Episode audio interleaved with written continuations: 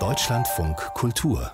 Buchkritik wir haben jetzt einen deutschen Tennisspieler, Gottfried von Kramm, der war in den 20er und 30er Jahren ein echter Weltstar und Jens Nordalm hat ihm ein Buch gewidmet, Der schöne Deutsche heißt es. Catherine Newmark hat es gelesen. Was war denn das für ein schöner Mann, dieser Gottfried von Kramm? Ja, also anscheinend wirklich besonders hübsch anzuschauen, das äh, berichten alle. Er stammte aus ältestem Adel, Nähe Hannover, viele Güter, die Familie sehr, sehr gut verbunden mit allen höheren Kreisen. Und er ist dann Ende der 20er nach Berlin Berlin und hat sich zu einem der besten Tennisspieler der Welt entwickelt, aber eben auch mit seiner ersten Frau Lisa von Dobeneck, die Jugendliebe vom Nachbargut quasi, die aber auch sehr glamourös mit Bubikopf und so die moderne Frau verkörperte, waren die eben dann auch in dieser untergehenden Weimarer Republik, in dieser sogenannten Partyszene, dieser libertären Szene unterwegs, wo alle Experimente möglich waren, wo sich die Geschlechtergrenzen auflösten und wo quasi noch einmal gefeiert wurde, bevor dann eben diese Verhältnisse sich nach und nach verdunkelten in Richtung Nationalsozialismus. Also das ist dann auch äh, jetzt nicht nur eine Biografie, sondern auch ein Stück Zeitgeschichte, nehme ich mal an. Was hat er denn für eine Rolle gespielt im Nationalsozialismus? Ja, so eine ambivalente. Also zunächst hat er, war er tatsächlich dann in den 30er Jahren so erfolgreich, dass die Nazis ihm auch gar nicht so viel konnten. Also das Siegen war auch ein Schutz.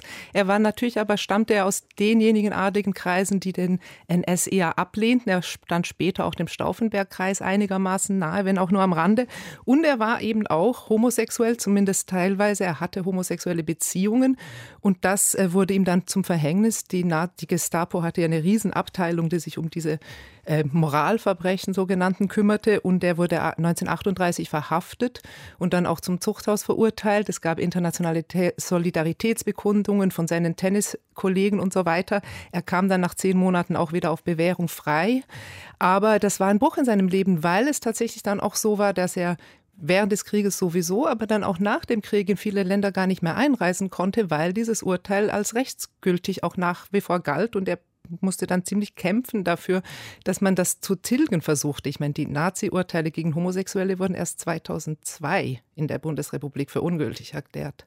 Ist das der Punkt, den den Autor am meisten an dieser Figur interessiert oder wo hat er da so seinen Schwerpunkt in diesem Buch? Ja, also es interessiert ihn tatsächlich diese tragische Größe dieser als unglaublich ähm, elegant beschriebene Tennisstar, der ihm natürlich diese Ambivalenz hat oder diese, ihn sozusagen in diese Mühlen der Geschichte gerät.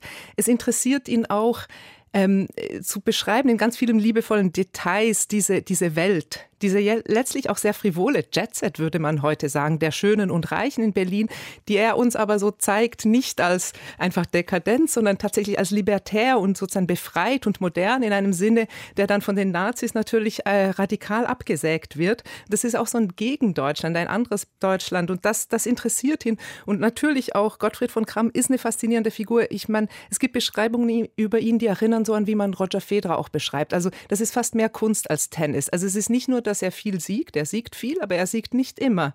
Aber wie er spielt, wie fair er ist, aber auch wie schön das anzuschauen ist, da gibt es also so Beschreibungen, das ist ein Kunstgenuss. Und Jens Nordalm, ähm, den interessiert diese ganze ästhetische Beschreibung der Zeit dieser frühen 30er Jahre. Und macht er das denn auch ästhetisch, kunstvoll? Also liest sich das auch gut? Ja, es ist äh, wirklich stilistisch sehr, sehr, sehr hübsch geschrieben. Also er, er, er, nimmt auch so sein Persönliches mit rein. Er ist ein bisschen enttäuscht von dem Gottfried von Kramm in der Bundesrepublik. Das wird dann so langweilig und bieder wie die Bundesrepublik insgesamt. Aber ähm, er hat ganz viele so kleine äh, spitze Pointen, so Formulierungen wie äh, Maud Thyssen, das Fotomodell Modell seit 1932 lose verheiratet mit Heinrich Thyssen-Bornemisza. Also so kleine Spitzen, wo man die ganze Szene riesig vorstellen kann, also dass man überhaupt lose verheiratet sein kann. Oder wenn Barbara Hutton, seine zweite Ehefrau, ihm mal wieder einen weinerlichen Brief schreibt, äh, dann äh, schreibt er nur Seck, äh, man zögert, das ein schlagendes Argument zu nennen. Also er beurteilt auch immer persönlich und man merkt, seine Leidenschaft gilt tatsächlich dieser libertären Szene und äh, er bringt das stilistisch ähm, sehr lustvoll, finde ich, ganz oft auf den Punkt. Also das Buch Der schöne Deutsche, das Leben des Gottfried von Kramm. Catherine Newmark hat es schon gelesen, Sven Regner und ich lesen es wahrscheinlich noch später. Von Jens Nordalm ist es und erschienen ist es beim Rowold Verlag.